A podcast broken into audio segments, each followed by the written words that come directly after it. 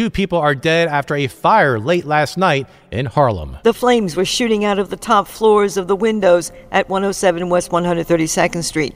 Witnesses saw two people safely jump out, but two other men perished in the blaze.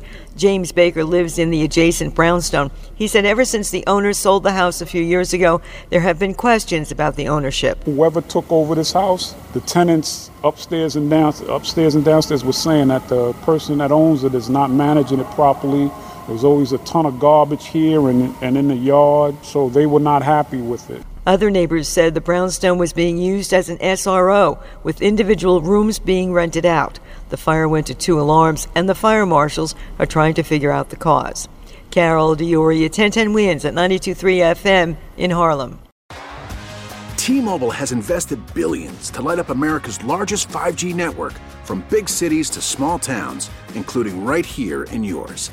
And great coverage is just the beginning. Right now, families and small businesses can save up to 20% versus AT&T and Verizon when they switch. Visit your local T-Mobile store today.